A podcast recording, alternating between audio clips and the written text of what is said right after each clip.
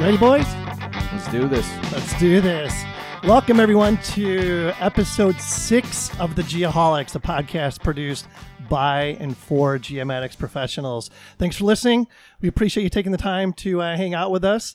Uh, that opening song there, and I, I, I just realized that we used it last episode for the first time, and I didn't even say the name of the song. So the name of that song is Crumb, C R U M B, and of course it's by our uh, our latest addition to uh, the podcast band uh, um, Library. stable, stable of podcast bands. Uh, Carol Pacey and the Honey Shakers. Bees make it, they shake it. Get it? There you go. There you go. I mentioned last uh, episode that uh, the lovely Megan and I were going to see them open up for 10,000 Maniacs last week. We did so. They did amazing. Um, they consider themselves Americana thrash pop, and Carol was like a little kid. I swear to God, up on stage, she was so happy to be there, and she was so humbled. I mean, she couldn't stop smiling. She couldn't stop thanking everybody that was there. It was just an all-around great show. And even after the show, while 10,000 Maniacs were uh, were playing, Carol's like walking through the crowd, and she saw me, and I had my you know my Carol Pacey and the Honey Shakers uh, T-shirt on. She's like, "Oh my God, you look so good!" Gives me a hug, recognizes Megan, gives her a hug. I mean, just great people.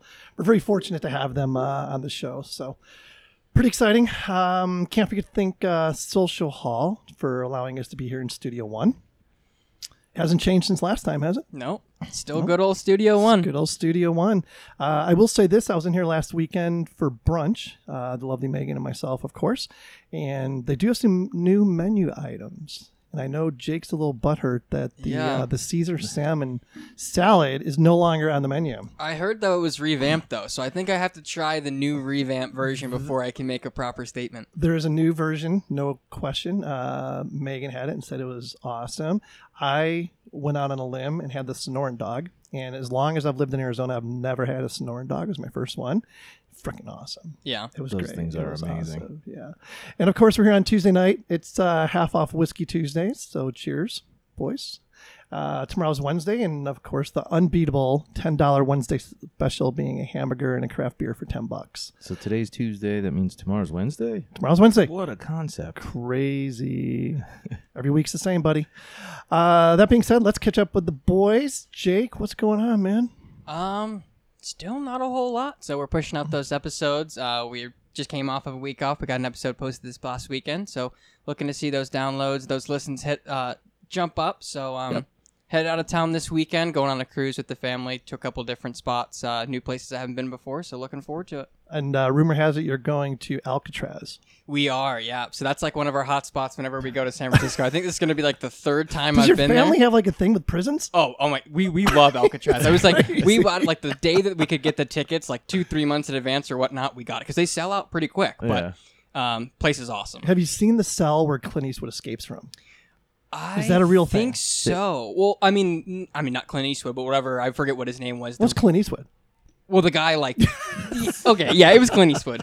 But yeah, I think that I don't know. I, I haven't been a, cou- a few years. I'll keep you posted. We'll, we'll we'll touch base when we get back, and I'll I'll get a picture of that. I think they have it set up with like the paper mache heads that they made Actually- in the bed. Yeah, yeah, they really? Yeah, Yeah. that, yeah, he's not wrong. they actually is do. Uh-huh. awesome. The, the ones like, or like maybe something similar of what they did use. So, That's awesome. yeah, looking forward to the trip. I'll report back. Now I got some homework to check out. Take some so. pictures, even though we're only audio. Yeah. Maybe we can figure out a way to share them. We do have a website and social media. Yeah, we can post them in the show notes up there. Yep. What about you, Ryan? How's the uh, fantasy football going? Uh, I finally had a decent week and I still lost, so we don't have to talk about that again. It That's a happens. sore The- subject. It's dude. the life of a fantasy football player. I it just- happens. Ups and downs. It's a roller coaster. I don't. I, I, I don't enjoy football anymore. Now I'm just rooting for certain people. It's crazy how it changes your mindset. It Yeah. totally does. I'm not. I'm not sold on it 100. percent If I like win and make a bunch of money at the end of the year, I'm sure I'll love it. Here, here's the thing. And after I think it was my 23rd year doing it with my high school buddies, one thing I can tell you for a fact is it is like 75% luck. I swear to God. Yeah. You can't control it. Totally, it. You totally. can't control it. I mean, Oh, you can put in the best players or whatever you think the matchup's going to be, but at the Yep. end of the day, like it's just who's going to. I don't know. It's all They luck. give you like the projected totals, and they're never even close. So Yeah. Yeah, I'm learning uh, the hard way. But um, Cool. if I shoot it back to you, are we going to talk about Sunday? oh yeah, let's um, Not football. little related? little little backstory here. Um, I don't think we've ever mentioned it, but uh, I, uh, I'm the president and co-founder of a local professional organization called the uh, United Surveyors of Arizona, and uh, I might mention that Ryan is uh, one of the directors as well, and he is also uh, the co-chair of the annual golf outing, which was just held this past Sunday, and went off without a hitch. You know, we had 16 foursomes, grew 25 percent from last year, which was our first annual. Um, Jake was out there volunteering, so thanks again, Jake, for being there. No problem. And Jake got a little taste of stardom. He was a celebrity. He's celebrity. a celebrity. I was getting recognized left and right. yeah, everyone's like, "Are you the producer, Jake, that we hear on yeah, the they're like, we, we didn't know what you looked like. they were, they With that golden vo- voice. that golden radio voice. Exactly. They heard it and did a double take, like, "Oh, there he is, So it was great. but, Out uh, signing autographs, taking pictures. kissing the babies." Hey, it's just getting started, man. Get used to it. Uh, on that note, my safety share for this week has to do with uh, golf course awareness. Um, I, I almost got freaking uh, dropped by a golf ball on Sunday. Really? I, it wasn't like two feet away. It was probably more like 10 feet away. But it got me thinking, I'm like, you person could freaking die out here. Oh yeah. Not only like drunk driving a golf cart, but you can get drilled in the temple by a golf ball going 150 miles an hour and you're done. Hey, at least you go out doing what you love. I suppose. So I, it, it prompted me to do a little research. And you know what's funny? Statistically speaking, golf is more dangerous than rugby. It's the truth. It's the truth. There was an organization that did a study of 8.6 million sports related injuries. And per 1,000 people, there are 1.8 injuries per that num- per 1,000 people uh, golfing and 1.5 in injuries per 1,000 people related to rugby or hockey or something like that. Well, So- right off the top, you, is that like pulled muscles and stuff included? Because you know, older people play golf that won't play rugby. It could be. It could be. But annually, there's 15,000 injuries related to golf carts I So- believe that. and 40,000 injuries per year related to getting hit by a golf ball, pulled muscles, what have you.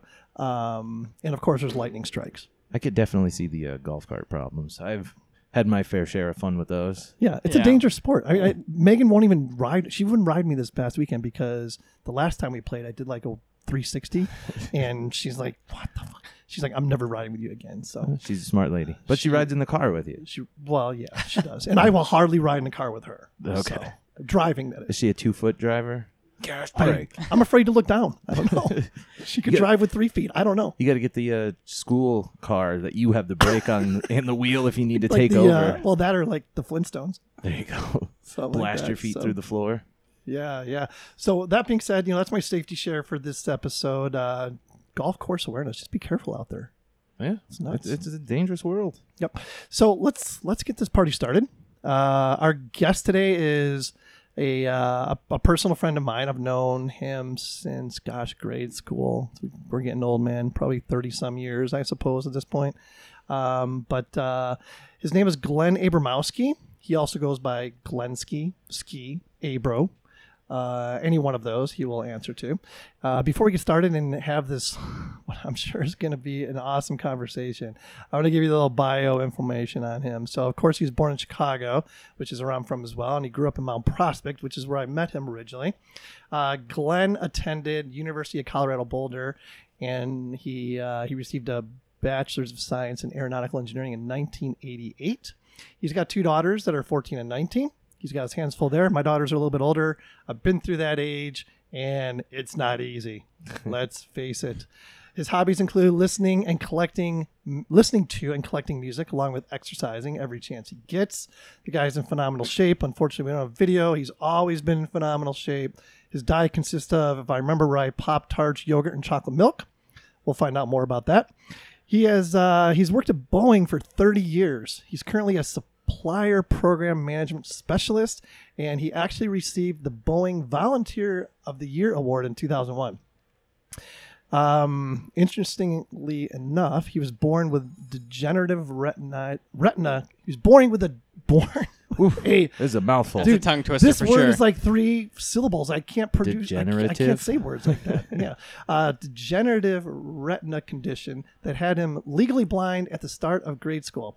Initially diagnosed with juvenile macular degeneration, but now diagnosed as retinitis pigmentosa. we'll find out more about that here in just a bit. With that, he was a uh, downhill skier on the U.S. disabled ski team. He's part of it was actually part of the U.S. ski team at the time, and he's won a silver medal in the Paralympics in 1984 in Innsbruck, Austria, and three gold, one silver medal at the 1990 World Disabled Ski Championships. This guy, uh, he's always been somebody that I've admired for for numerous reasons. Obviously, he's a past chairman of the board of directors for the Delta Gamma Center for Children with Visual Impairment, located in St. Louis, Missouri.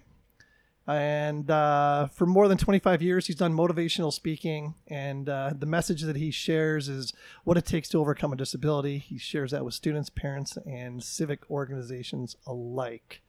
Glen, Ahoy. thank you for being here, my friend. Welcome. Thanks for having me. We are honored to have you in our presence.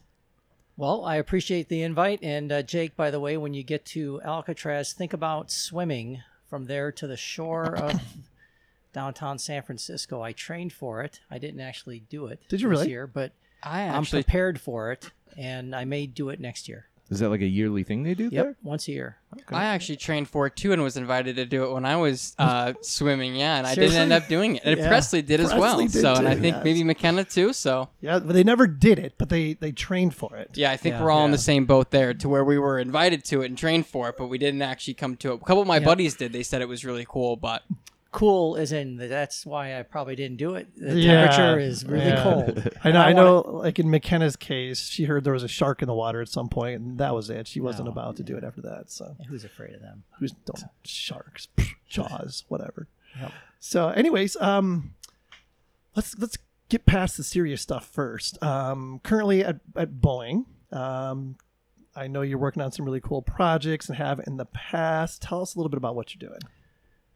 So the, the, the information you can share, Yes, or maybe indeed. projects you worked on previously. Right. And no follow up questions from Jake because he says he's a Boeing aholic too, Boeing not a Super just a fan. Ge- Super geo, geoholic. Uh, so I'm currently working on the newest of the attack helicopters. They call it the Future Attack Reconnaissance Aircraft. There's a f- competition with five competitors, and where Boeing has one of the entries, and we've received a contract to to perform work for that. And so, yeah, in the middle of innovating um, and watching some really impressive engineers do a lot of work in a very short time. So That's awesome. it's pretty cool. In the in the fourth quarter of 2022, they'll be flying this aircraft.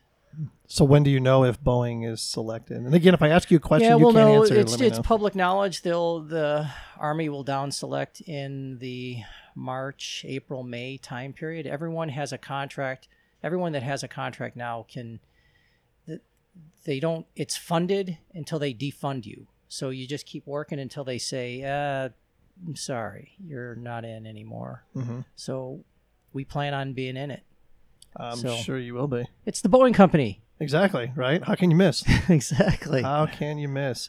Um, so you have a very interesting. Well, your whole life is an interesting story, but since we're on the topic of Boeing, um, how did you how did you become employed at Boeing? I know this is a uh, this, you, you took the long way. Yeah, I, t- I took the long way. I graduated in, with an aerospace engineering degree. Did decent in school, I guess 3.0 in aerospace with um, a minor in business. Um, was ski racing for part of the time, so a little bit of extracurricular. I also designed some stuff that went on the space shuttle while I was in college. And after college, could not get a job. Uh, other kids that were graduating had less of a resume, and yet I was not getting employment. Um, on my resume, I talked about my role on the U.S. Disabled Ski Team. Might have had something to do with it when people started to learn about my my limited eyesight.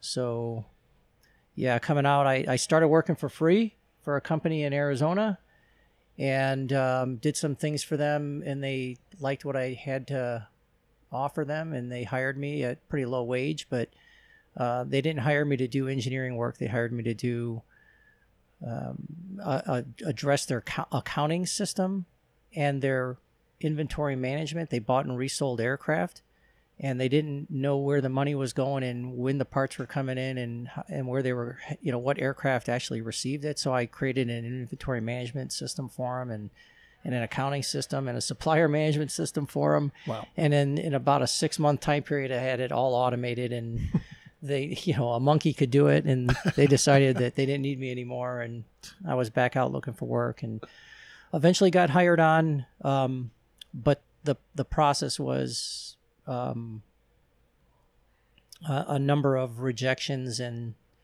I actually, uh, you know, it turned into a, a, a life changing moment for Sure. me. And, Yep. and really, and, and at the time, you know, in, in life in general, when you're a college kid, everything is, hey, what's in it for me? You're trying to build your resume for you so you can get a job. You're trying to, you know, um, be active and and, and athletics to, to kind of feel like you're part of the scenery and get invited to socials and it, was all about that and uh, my life changed after the experience that I had trying to get employed. Um, I was discriminated for sure, and I know it for sure from talking to some H- HR folks at the company that eventually hired me, Mhm. and um, th- that whole having to overcome the the fact that folks weren't hiring me because of my eyesight um, pretty much changed my life.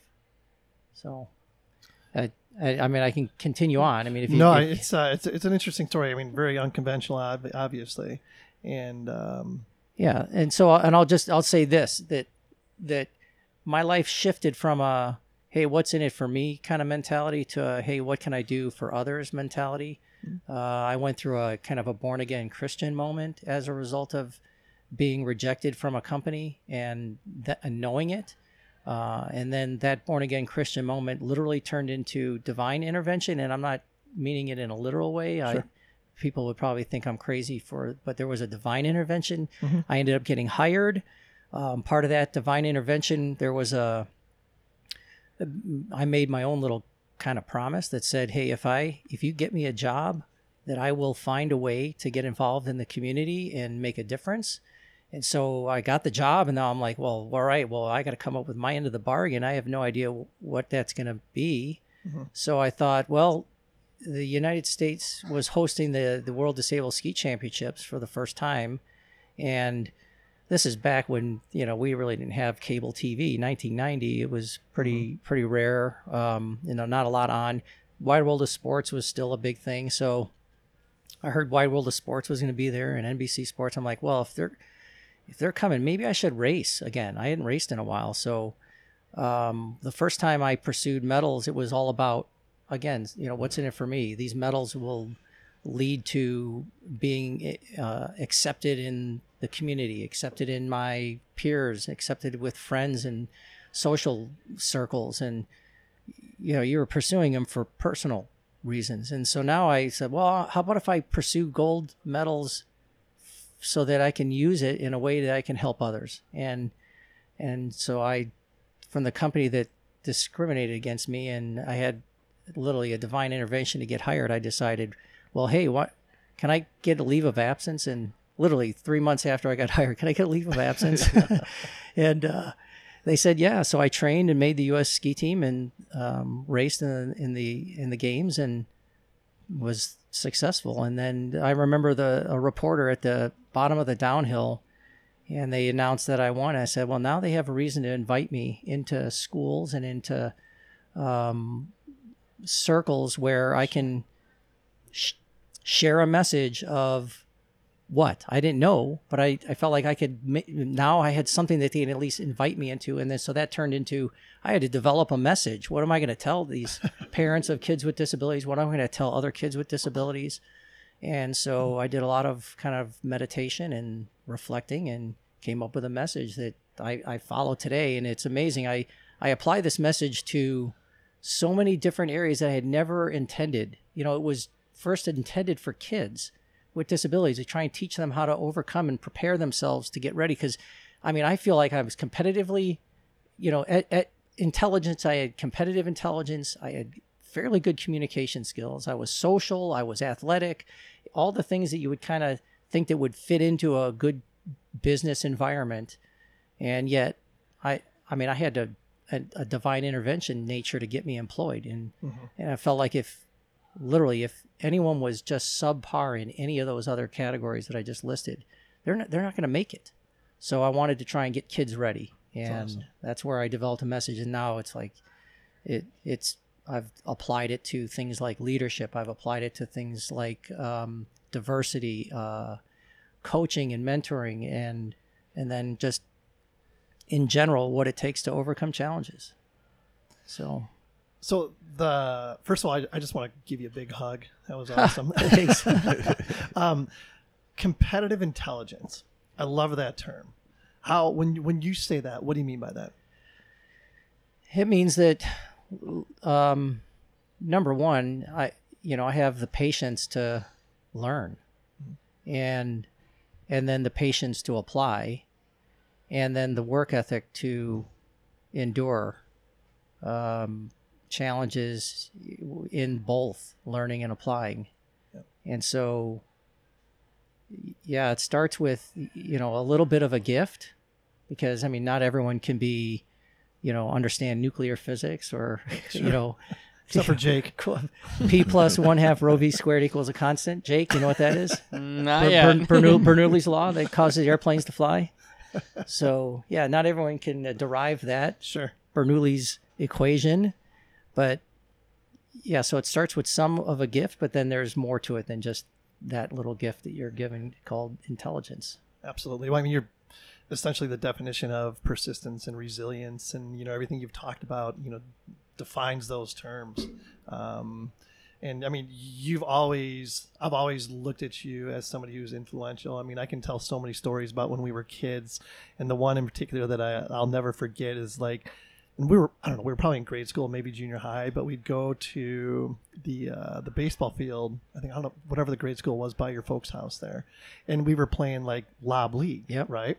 And you would play lob league, right? You couldn't see the ball for anything. You'd get up there to bat, and like we would pitch you the ball and tell you when to swing, and sure as shit, you would hit the freaking ball. You take off, run, and be like, "No, Glen, go this way."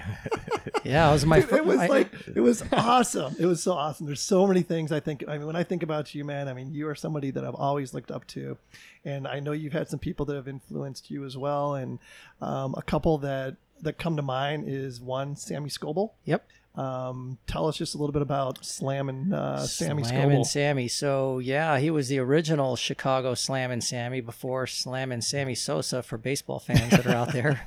Um, I met Sam Scoble when I was in sixth grade, probably in the height of when, as a kid, you get rejected and set aside because of differences you have, and so because of my eyesight, I was an easy candidate for getting hazed, teased, whatever you want to call it, um, set aside uh, you know, kids just didn't want to be around me because of my difference. And um, I got really lucky. I met this guy, Sam Scoble. You know, my parents were uh, always supportive. My friends, including your your friends and your circle of friends, my brother's age, were always really supportive and gave me encouragement. And you believe it for a period, but you get to the point where it so much is caving in on you in, at school and you start to not really believe that all that encouragement you're getting from the home and the family and, and the circle of friends is is real and credible and when i met sam scoble he probably said the same things and he had the same messages that mm-hmm. this positive supportive environment had but he did it. You know he proved that it could be done. And this guy was and you were, you've met Sam. He was a him. funny Mhm. guy. He's Yep. charismatic. He's um, you know well known in the community. He was well achieved in both business and his athletics, and all of that kind of really set me on a path that said, "Hey, listen, if Sam can do it, why can't I?" And and maybe maybe I'll even do more. Who knows? So that was sixth grade. It changed my life. And then he also introduced me to the sport of skiing Mm. because Sam was in the Chicago area and he started uh, what was called the American Blind Skiing Foundation. And they, they went up into Wisconsin every weekend and skied. And, you know, the Chicago winters are pretty long. So we got plenty of, of ski time that, that first year in sixth grade and put me on a path that eventually, um, you know, led to being on the Paralympic team, led to hanging out with a crowd at the University of Colorado that at the time we didn't have what was known as the X Games, but the I skied with like the X Games skiers, and they brought me into the back bowls of Vail, and they had me skiing moguls and skiing trees and jumping off of cliffs, and and then that led to you know really getting better at skiing in general. Sure. Nothing could scare me, and then next thing you know, I'm in the World Disabled Ski Championships in the 1990 and you know swinging gold medals. So put me on a path that was pretty interesting and and it also set an example of hey what what do you do with your success Yeah. you know hey if you're gonna if you're gonna have all this success what's it worth if you don't figure out a way to share that with other people and get involved and try and teach and mentor coach be a role model and you have to live your life in such a way that that uh, you know everyone's watching you have to have that kind of mindset that folks are watching so you need to behave in such a way that is worthy of the the things that he did and the things that I try to do. Great mentors. Yep. Where did um, uh, and I, like you said, I had, I had met Sammy Scoble before, but Dave Pettigrew. Yeah, Dogger. So he was in the Dogger Dave Pettigrew was in the the cat pack we called it at the University of Colorado. And this guy was among the elite of elite skiers. His brother was even better than he was. He admits it too. And we would go up uh, sometimes twice a week to Winter Park, Mary Jane. We'd ski the Jane side mo- mostly, not the the Winter Park side. And he had the patience to teach me how to ski moguls. He had the the I guess I don't know. He made me jump cliffs, jump off of cliffs, and I actually believe limits, I believe that I could do it because he'd be so enthusiastic and so energetic. You can do this. It's totally within your abilities. Just when you get to you know land, just lean back a little bit. The snow the snow is soft. You know, I'm like okay, You'll, you you'll be fine. yeah, don't worry about it. You were young, don't- you don't break. You don't break, yeah. You just bend at this age. Exactly. Really, you're a college kid. It's like doing a gainer at the pool, right? That's right. exactly. Yeah, you won't hit your head, Glen. Don't, Yeah, worry, about, it. It's only Forget concrete. it. Exactly. Jumping off of the 10 meter platforms at, at uh, Sunny Hill Beach. Don't worry when you hit the water. When you hit it, you hit it. If you can't water. see can't see it coming, don't worry about it. Now, with the, when you won the gold, that you do the whole thing with the the national anthem. Oh, yeah. Is that like the greatest feeling in the world? It was pretty cool. Um, yeah, just to represent your country and, and your team. So, uh, yeah, I mean, y- representing the team first was kind of nice because you know you're trying to you're trying to put your your U.S. team on that podium, so that the bragging rights from literally traditionally dominant ski nations like Switzerland and Germany and Austria and France and the U.S. disabled ski team was the dominant team, and hmm. so, and the U.S. ski team, the able-bodied team, was starting to make their run and starting to, to become a, a presence in the the world of skiing, and so yeah, it was nice to to represent.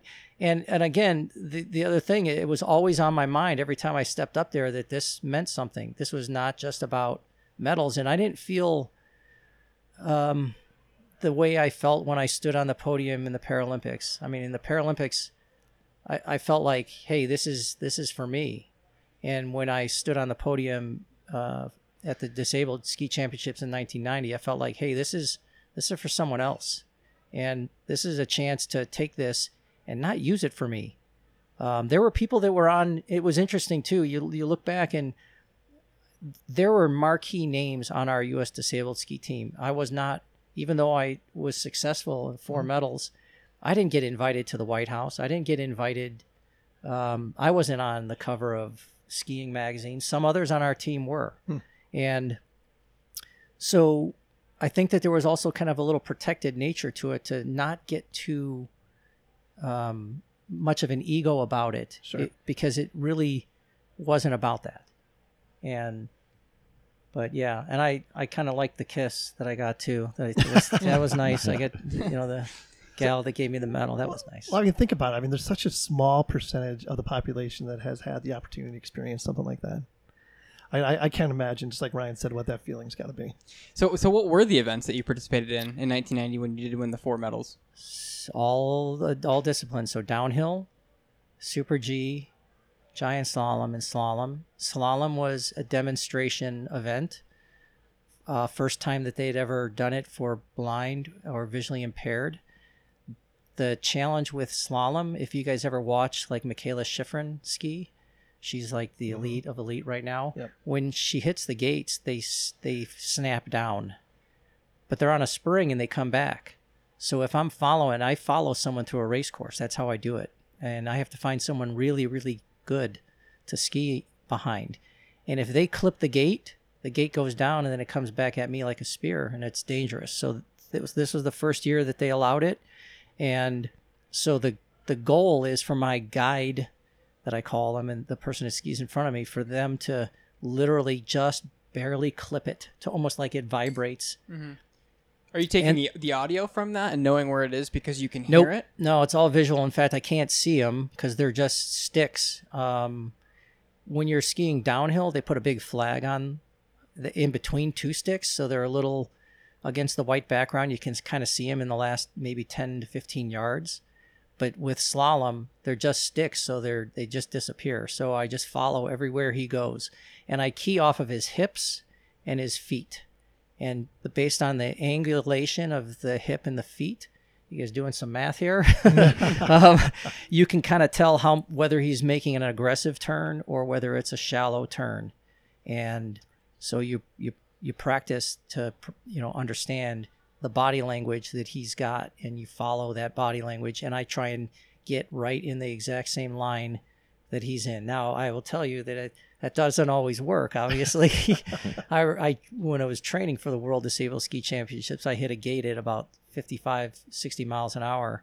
They didn't put the flags on during during training run, and I hit it, and I had a gate com- coming right between my legs, and I Oh. thought there's a better option than the family plans, and I I stuck my hand out and broke my thumb in three places, and Oh wow. yeah, and but it was the better alternative.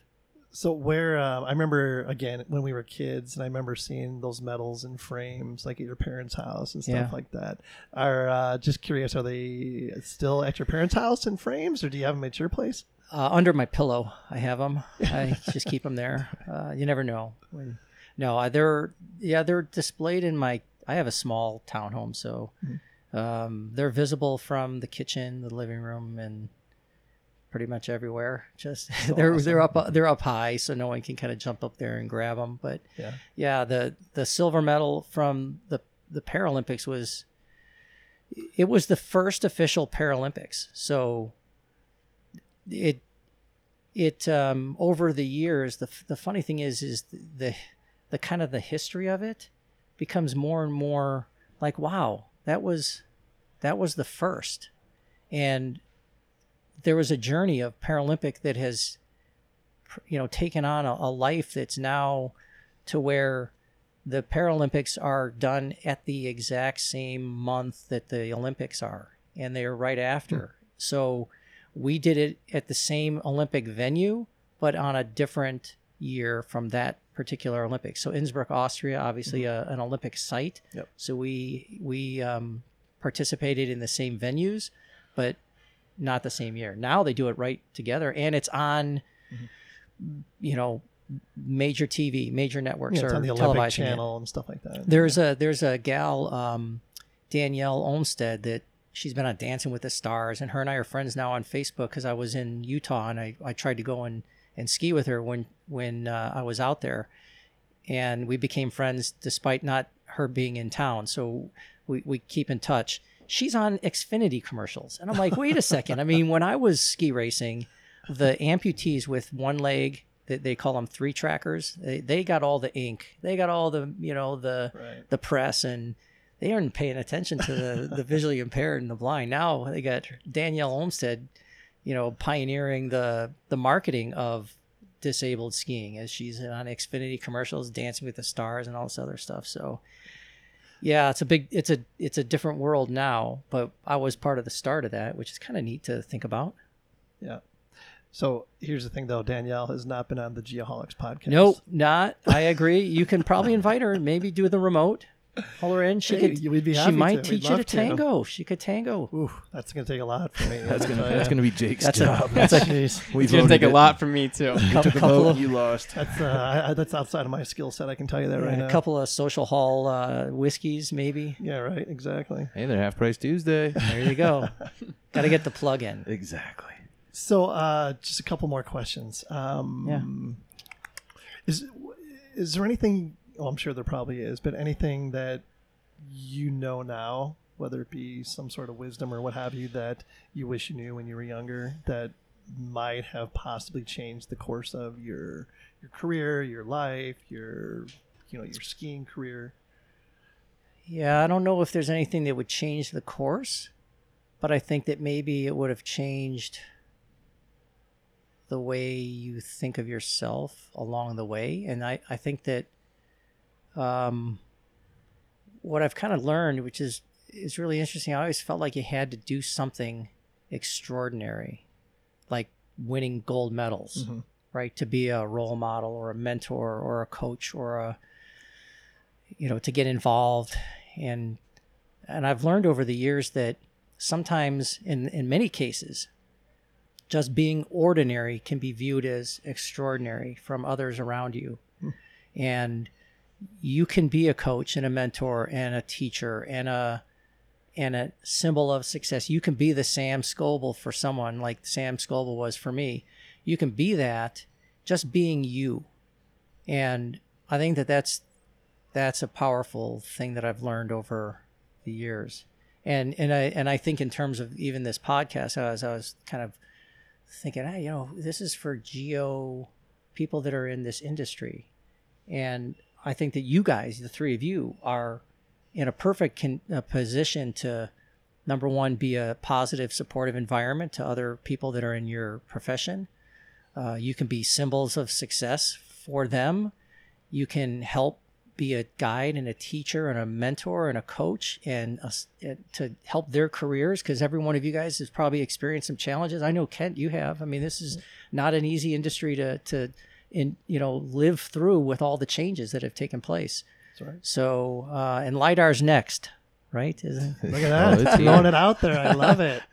um, so yeah, I mean that this is right in line with all the things that I talk about as to what it takes to overcome challenges. You guys have three of them right there, and then the passion for the so yeah, you're you're living it.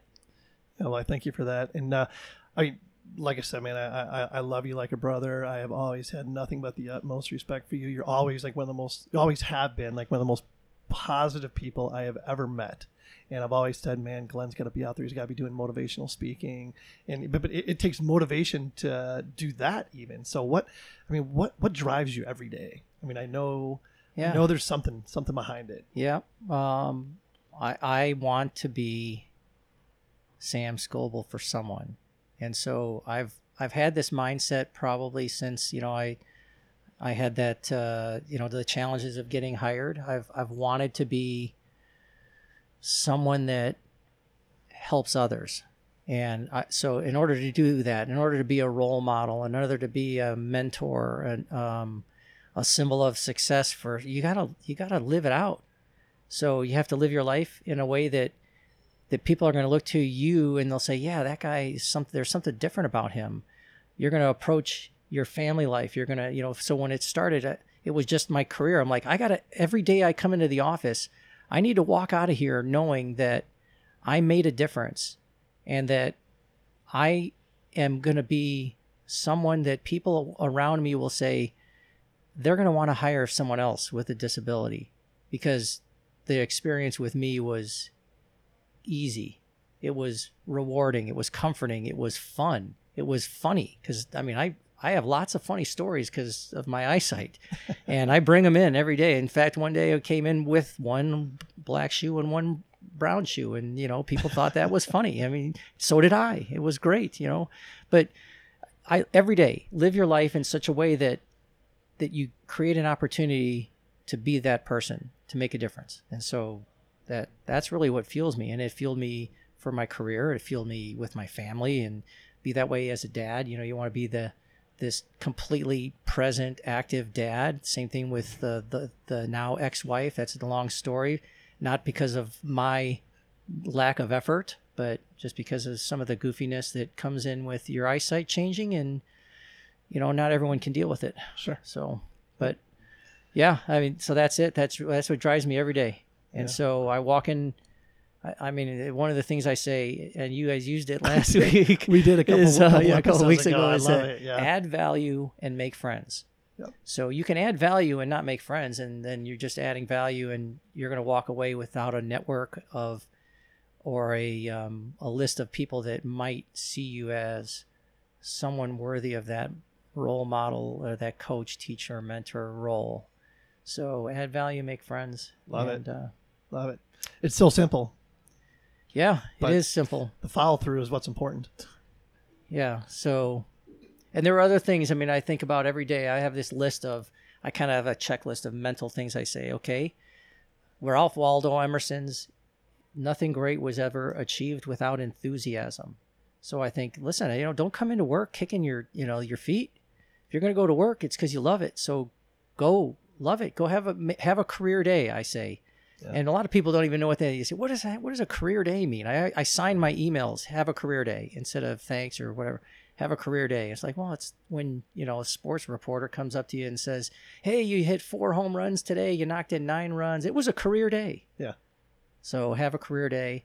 Um, so nothing great was ever achieved without enthusiasm. I have. Um, then there's the Stephen Covey. He has the our greatest freedom lies between stimulus and response. Hmm. It's our freedom to choose. And so every day we're going to face challenges and you get a choice. How, how are you going to respond? Yep. So find a way during the day to respond in such a way that you can add value and make friends. Don't respond in such a way that it's going to, you know, create drama and chaos and, you know, disaster in the wake. So find ways to respond to those challenges in a in a positive way and and make difference. You know, add value, make friends. So those are the kind of things that I I kind of think my way through every morning and and prepare for the day. Yep. We're gonna have to get a hold of your buddy and see if we can trademark that. Add value and make friends, Add friends. value, make Value make friends, friends, yeah. And the other one um, on that same night that he dropped that one on us. Um, the other one was uh, train past. Oh yeah, beyond that's train beyond the finish. Yep, beyond the Right. finish line. So I had a I had a philosophy when I was ski racing that no one was going to out train me. I was going to be most fit for the race, so that when you um, you know you do all these disciplines, that there's no way you're tired at the end. So I always had a, a, a philosophy of train beyond the finish line, and thus when you're beyond the finish line, then you can let up because you know you're past it. And it's funny, I, I just used this one the other day. I mean, I use it when I'm um, every day. I mean, yesterday I was on the exercise bike. I was at one hour and I had it on the highest level, you know, the highest resistance level. And I'm going and I'm like, train beyond the finish line, Glen. It, you set 60 minutes as your goal. We'll go another five. And and then when I was done with that, I'm like, yeah, I feel like just going home and watching uh, Monday Night Football. Nah, you got it recorded, Glen. Why don't you walk a mile? So I walked a mile. so train beyond the finish line.